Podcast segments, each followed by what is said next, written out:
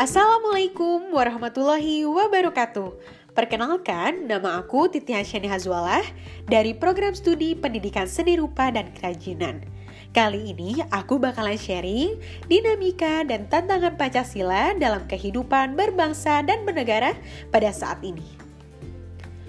Pancasila sebagai dasar ideologi negara Indonesia merupakan seperangkat nilai yang menjadi pandangan hidup atau way of life. Pada 1 Juni 1945, Bapak Insinyur Soekarno menyampaikan gagasan mengenai dasar dari negara Indonesia yaitu Pancasila. Dengan panca artinya lima, sila berarti asas atau dasar.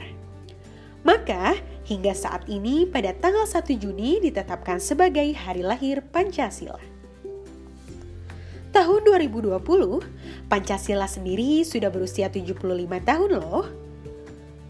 Perjalanan waktu yang begitu panjang dan perkembangan masyarakat Indonesia yang signifikan membuat Pancasila menghadapi berbagai tantangan di era globalisasi atau perkembangan teknologi 4.0 saat ini. Kemudahan, kecepatan, dan efektivitas merupakan gambaran umum dampak dari kemajuan teknologi yang dapat menimbulkan masalah baru untuk negara jika tidak terkontrol.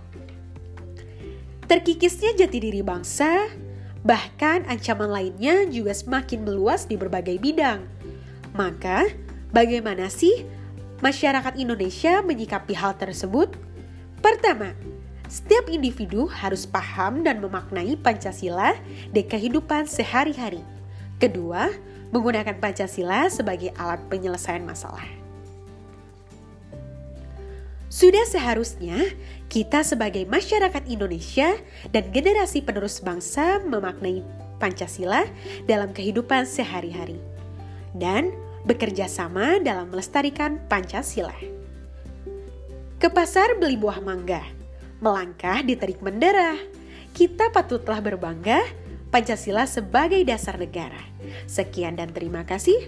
Wassalamualaikum warahmatullahi wabarakatuh.